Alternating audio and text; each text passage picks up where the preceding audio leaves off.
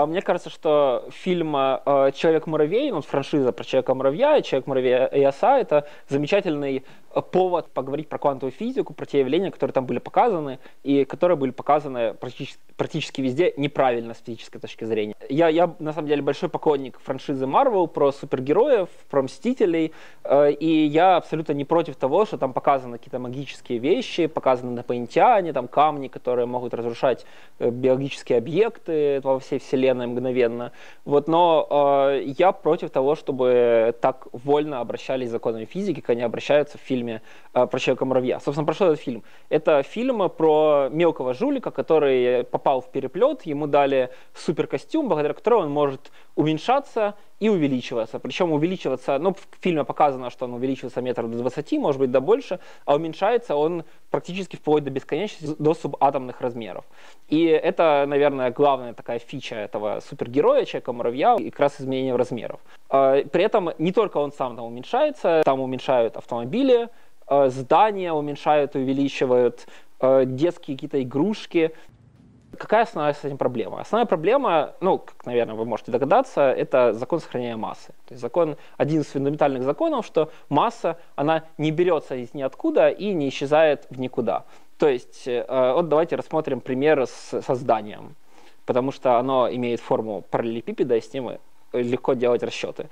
Вот здание, предположим, оно уменьшается в 20 раз, то есть каждый его размер, пусть уменьшится в 20 раз, это значит, что чтобы закон сохранения массы оставался в действии, все его параметры должны тоже измениться в 20 на 20 на 20 раз, 8 тысяч раз, потому что это мы имеем дело с трехмерным объектом.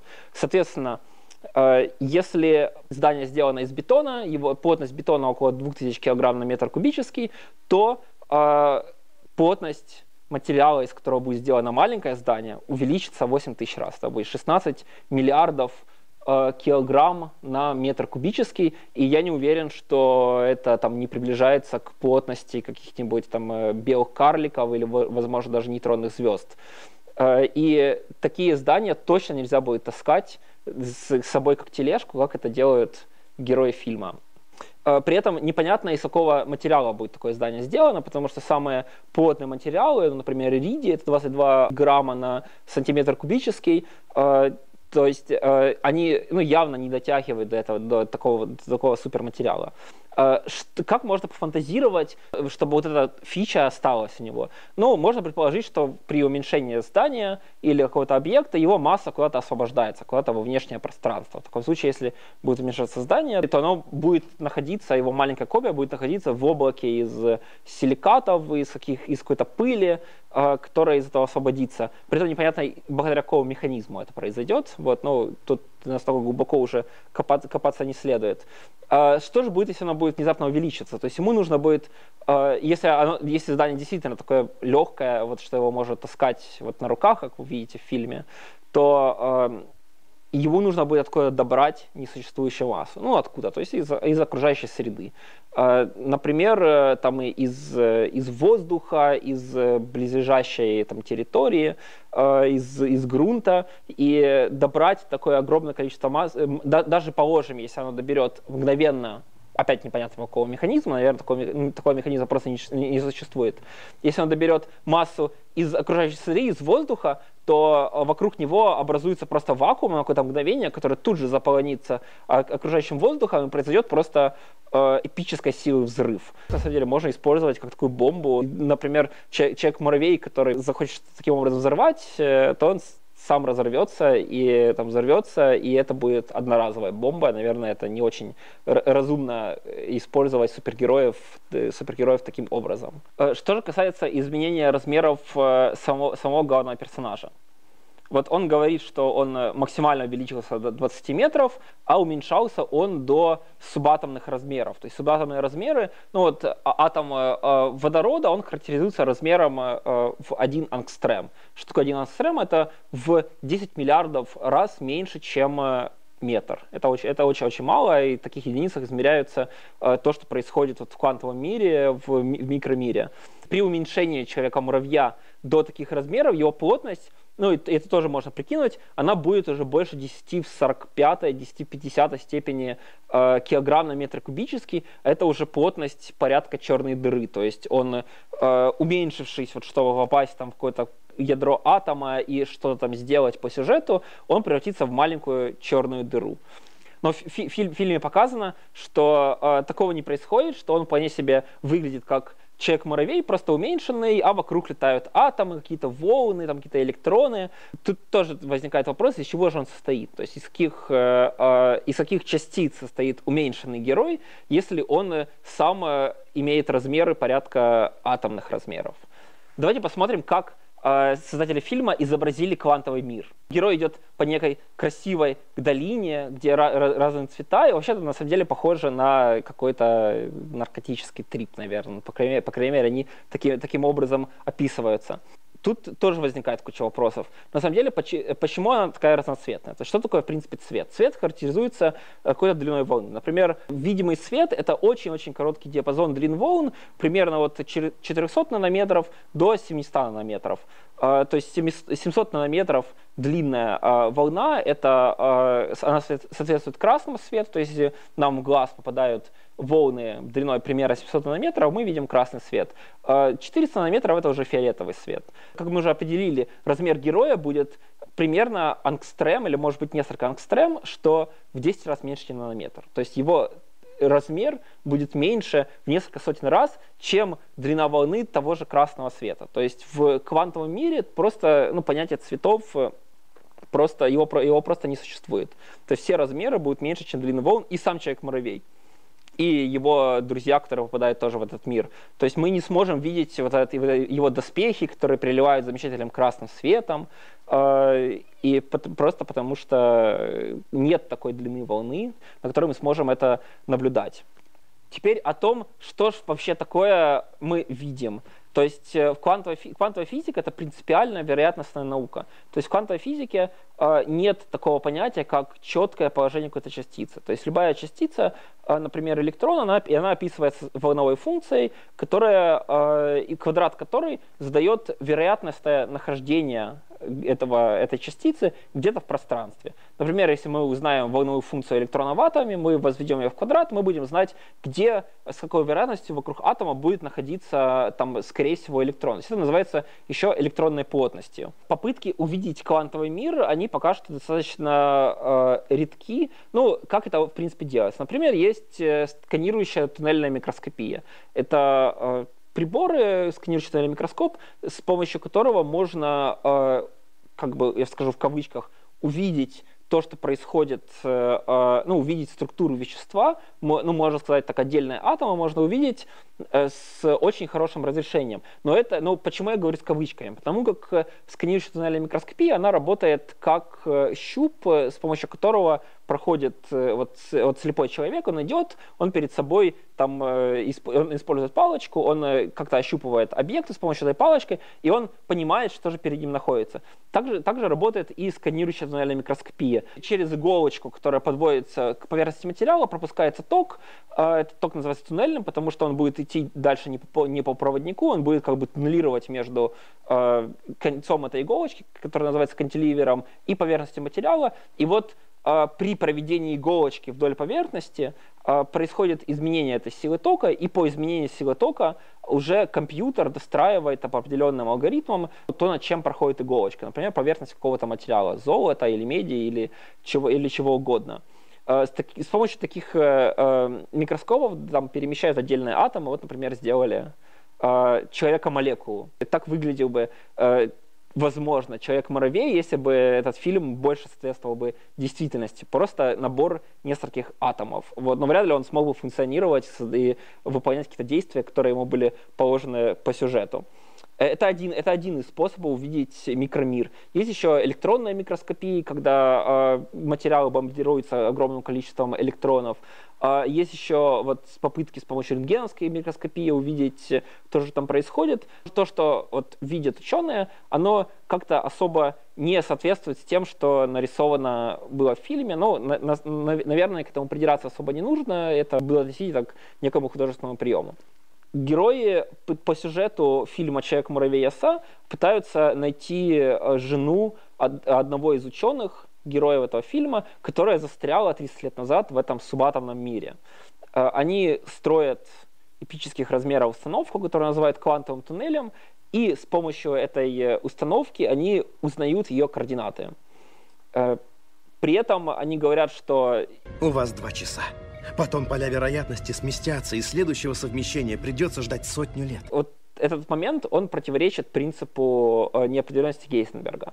О чем он говорит? Он говорит о том, что измерить э, величины э, и измерить некие параметры квантовых объектов, например, скорость, например, скорость квантового объекта, ну пусть электрона, или его положение, принципиально невозможно с максимальной точностью, со стопроцентной точностью. Потому как скорость и, э, ну, или импульс этого электрона и его координаты, они будут связаны, собственно, неравенством Гейзенберга, которое закладывает некие ограничения. То есть если мы будем измерять э, очень точно его скорость, значит, что мы э, все меньше и меньше будем иметь возможности говорить о координате этого объекта. И наоборот, если мы знаем довольно неплохо координату объекта, то про скорость его мы практически ничего не можем сказать, она может, погрешность ее измерений будет огромная. То есть определить точные координаты жены этого главного героя, размер которой несколько ангстрем, как мы уже, как мы уже говорили, э, просто невозможно.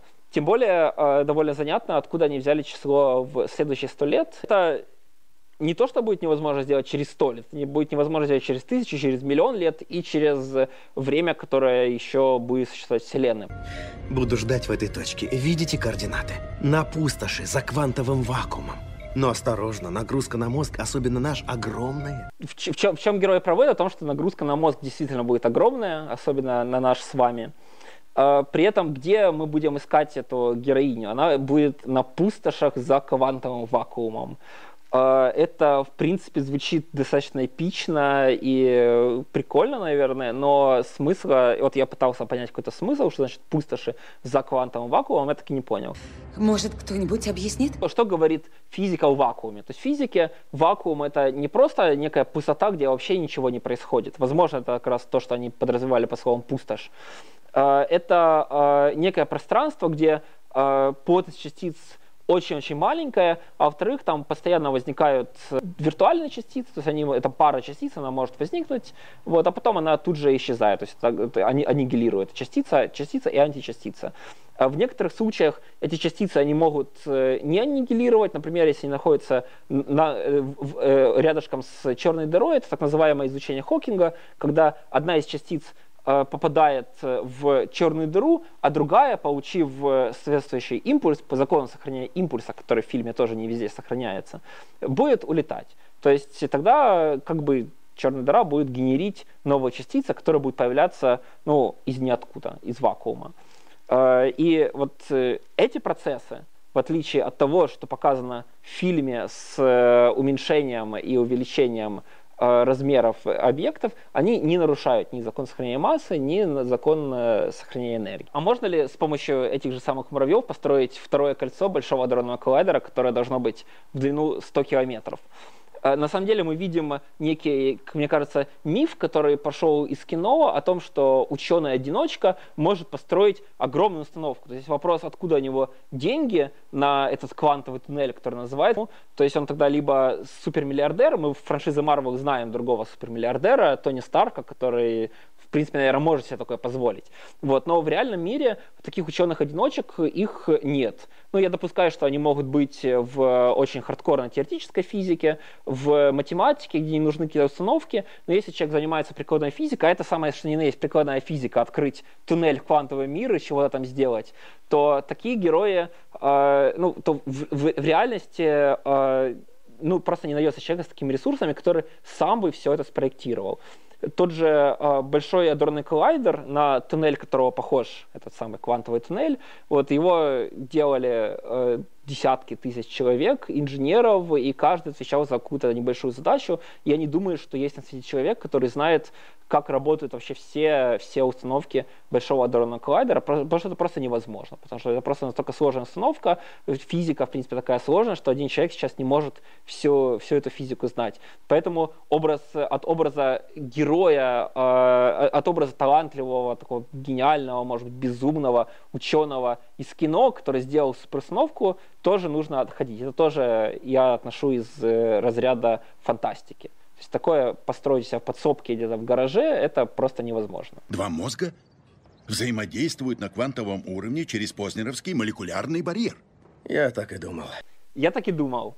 Этот профессор рассказывает о такой, возможно, последней попытке ухватиться за квантовый разум, как молекулы Познера. Ну, давайте вернемся немножко момент пораньше, где, где персонаж э, мысленно связался с э, женой своего коллеги. То есть он говорит о том, что э, их мозги квантово запутались, а поэтому она может ему передавать свои мысли из квантового мира. Квантовая запутанность, Скотт. То есть что такое квантовая запутанность?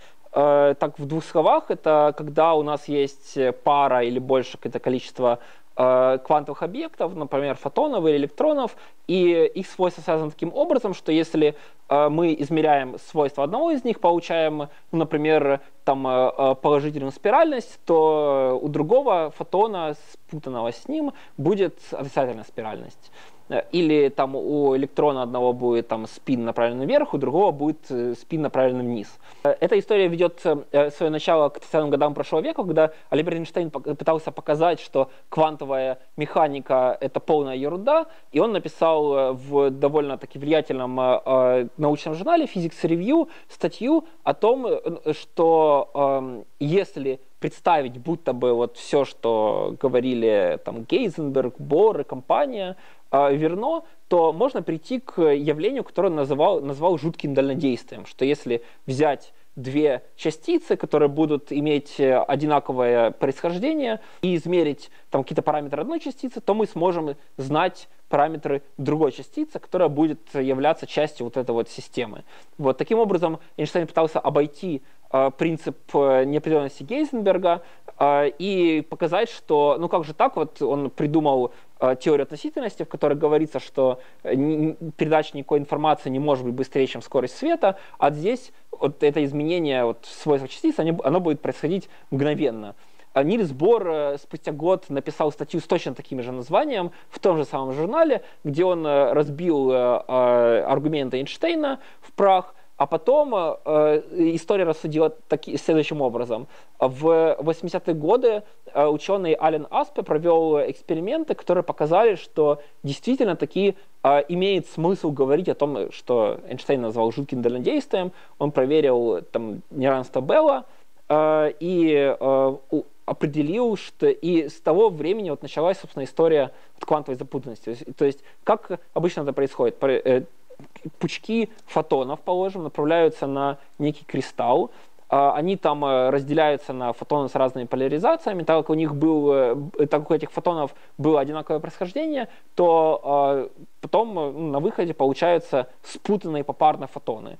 Их разносили на довольно большое расстояние, эти фотоны, сначала это на один метр, вот, потом разносили на, уже на, там, со, на сотни километров и смотрели, что действительно э, свойства вот этих вот э, э, там фотонов, они передаются мгновенно, то есть не там со скоростью света, а просто мгновенно. Э, это теория относительности, горячо любимого Эйнштейном, не нарушает, потому как э, ну, информация не передается, передается состояние этого, фотон, э, этого фотона. И, и так получилось, что, в общем, даже то, что Эйнштейн считал полным абсурдом, оно имело, имело, ну, имеет под свое место быть.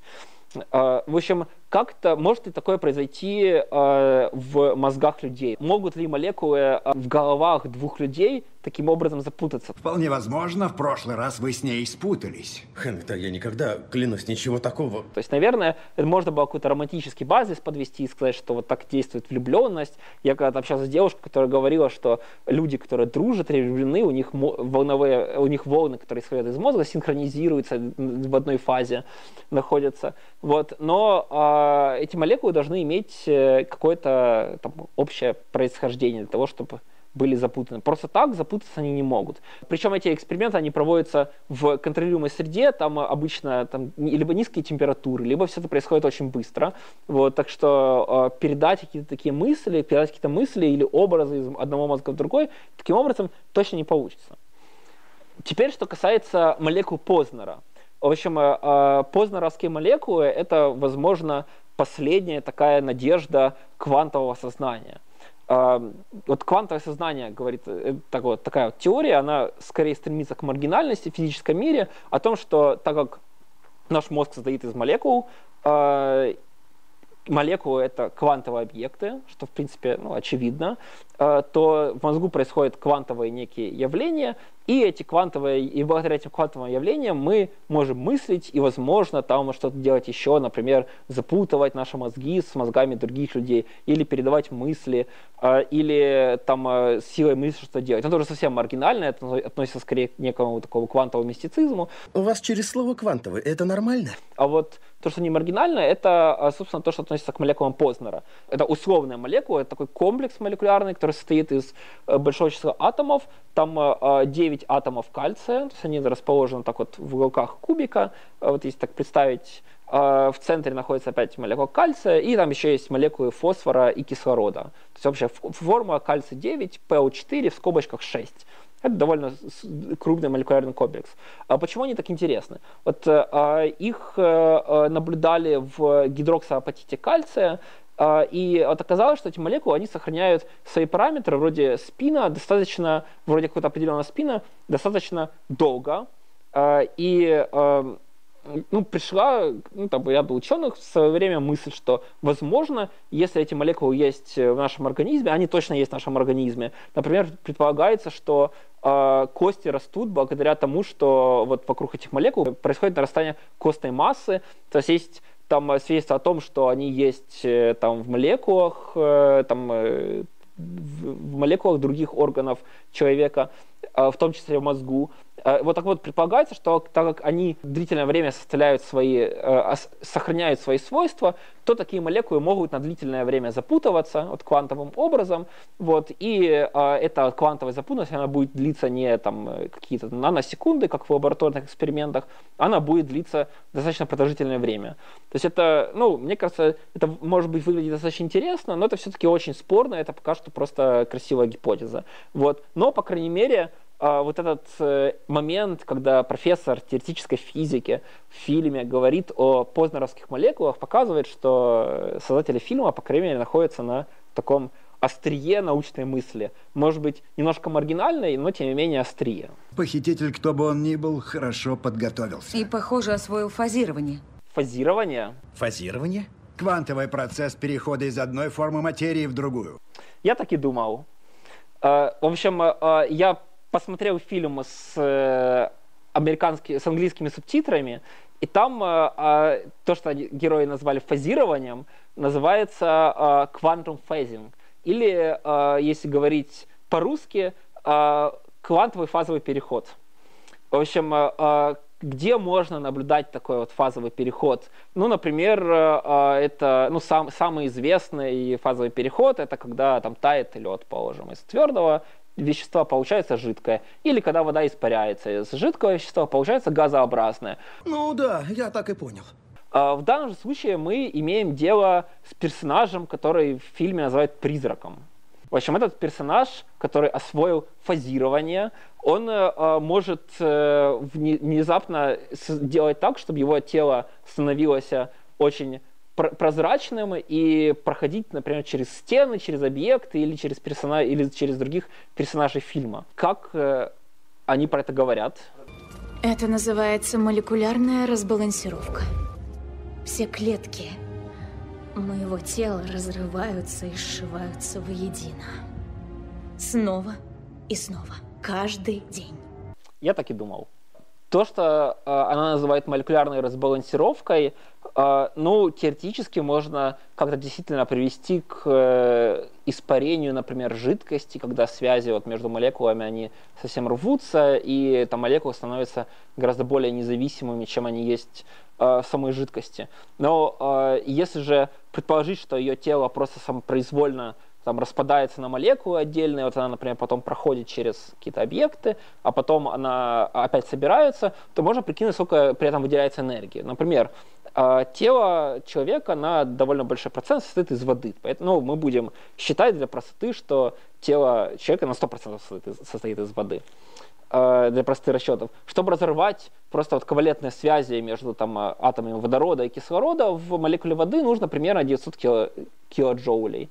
А, чтобы вот один моль воды весит 18 грамм. Соответственно, чтобы порвать все связи в, молекуле, в молекулах воды человека, который весит примерно 70 килограмм, ну, потребуется больше 3, 3 миллиардов джоулей. Это очень много. Если наша героиня не носит с собой ядерный реактор, как тот же Тони, Тони Старк, то, наверное, у нее просто не будет энергии на то, чтобы просто свои, чтобы ее тело распадалось. Э, вот. При этом для того, чтобы они потом, э, когда они будут опять собираться, то есть эта энергия будет выделяться, эти молекулы будут собираться воедино, эта энергия будет опять выделяться, и опять вокруг нее будет какой-то мини-взрыв. То есть мы уже придумали несколько способов создать мощный взрыв в этом фильме. То есть можно куда-то засылать человека-муравья, он, например, э, уменьшится внезапно, вокруг него образуется вакуум, туда пойдет воздух и все взорвется. Или э, эта героиня, она внезапно станет, перейдет из как бы газообразного состояния в нормальное состояние и тоже выделится куча энергии и все э, все взорвется. Ну, это, правда, одноразовое применение таких супергероев, такое возможно. В изолированной системе частицы сосуществуют в стабильном фазовом взаимодействии. При вмешательстве в систему на смену стабильности приходит хаос. В абсолютной изоляции квантовой системе свойственно разделение форм материи, каждая спутанная со своей, только ей характерной средой. То есть изучаемый объект будет синхронизирован и рассинхронизирован с множеством параллельных реальностей. Э, вполне возможно, что профессор вот квантовой физики говорит о многомировой интерпретации Эверетта. Это одна из таких интерпретаций квантовой механики, которая э, на основе которой строятся различные гипотезы о существовании параллельных вселенных. Э, это, ну, эти гипотезы на самом деле слишком натянутые, э, потому как ну, вот, сама эта интерпретация говорит о, о чем. Если весь мир представить огромной волной функции, которая будет включать в себя все там атомы, электроны, которые и все частицы другие, которые есть, есть во Вселенной, вот, то при э, попытках это, это измерить, например, э, вот проверить, куда пошел электрон в классическом двухщелевом опыте, вот эта волновая функция будет расщепляться. И, ну, якобы может так возникать какая-то вот параллельная вселенная. Вот, возможно, это имеется в виду под рассинхронизацией и синхронизацией. Давайте теперь еще подробнее посмотрим на э, форму, которая написана у героя на доске. Ну, например, здесь видите э, уравнение Шрёдингера, которое записано ну, более чем корректно. Здесь матрица плотности, что тоже обычная вещь вот для квантовых расчетов. Вот, правда, это ну, самые-самые такие базовые вещи. Это уравнение Шрёдингера, матрица плотности. То есть, по-видимому, герои в этой сцене, они, студенты, они изучают какие-то такие азы квантовой физики. То есть в отличие от кучи других фильмов, где, фильмов, где на доске пишется какая-то чушь, я здесь ничего такого особого не увидел. Что еще может свидетельствовать о том, что они рассматривают азы квантовой физики, а вот этот вот график. То есть я его особо рассмотреть не смог, этот график, он показан далеко, а, но а, на нем изображен, изображен, возможно, спектр абсолютно черного тела. Э, это как раз то явление, с которого, собственно, началась вся квантовая физика вот именно в попытке объяснить абсолютно черное, абсолютно черное тело, а, Макс Планк ввел понятие кванта, ввел э, а, коэффициент пропорциональности, который потом назвали вот постоянная планка по его имени. Лаборатория фонит радиацией. Так может отследим ее с помощью квантоспектрометра? Квантовый спектрометр, дифракционный блок регулятора – Э, целебные частицы. Ну, в принципе, в фильме еще довольно много всяческой ерунды. Вот, вы можете, в принципе, сами ее поискать и там написать, например, в комментариях, что вы нашли. Вот, ну, спасибо вам э, за просмотр. Пока.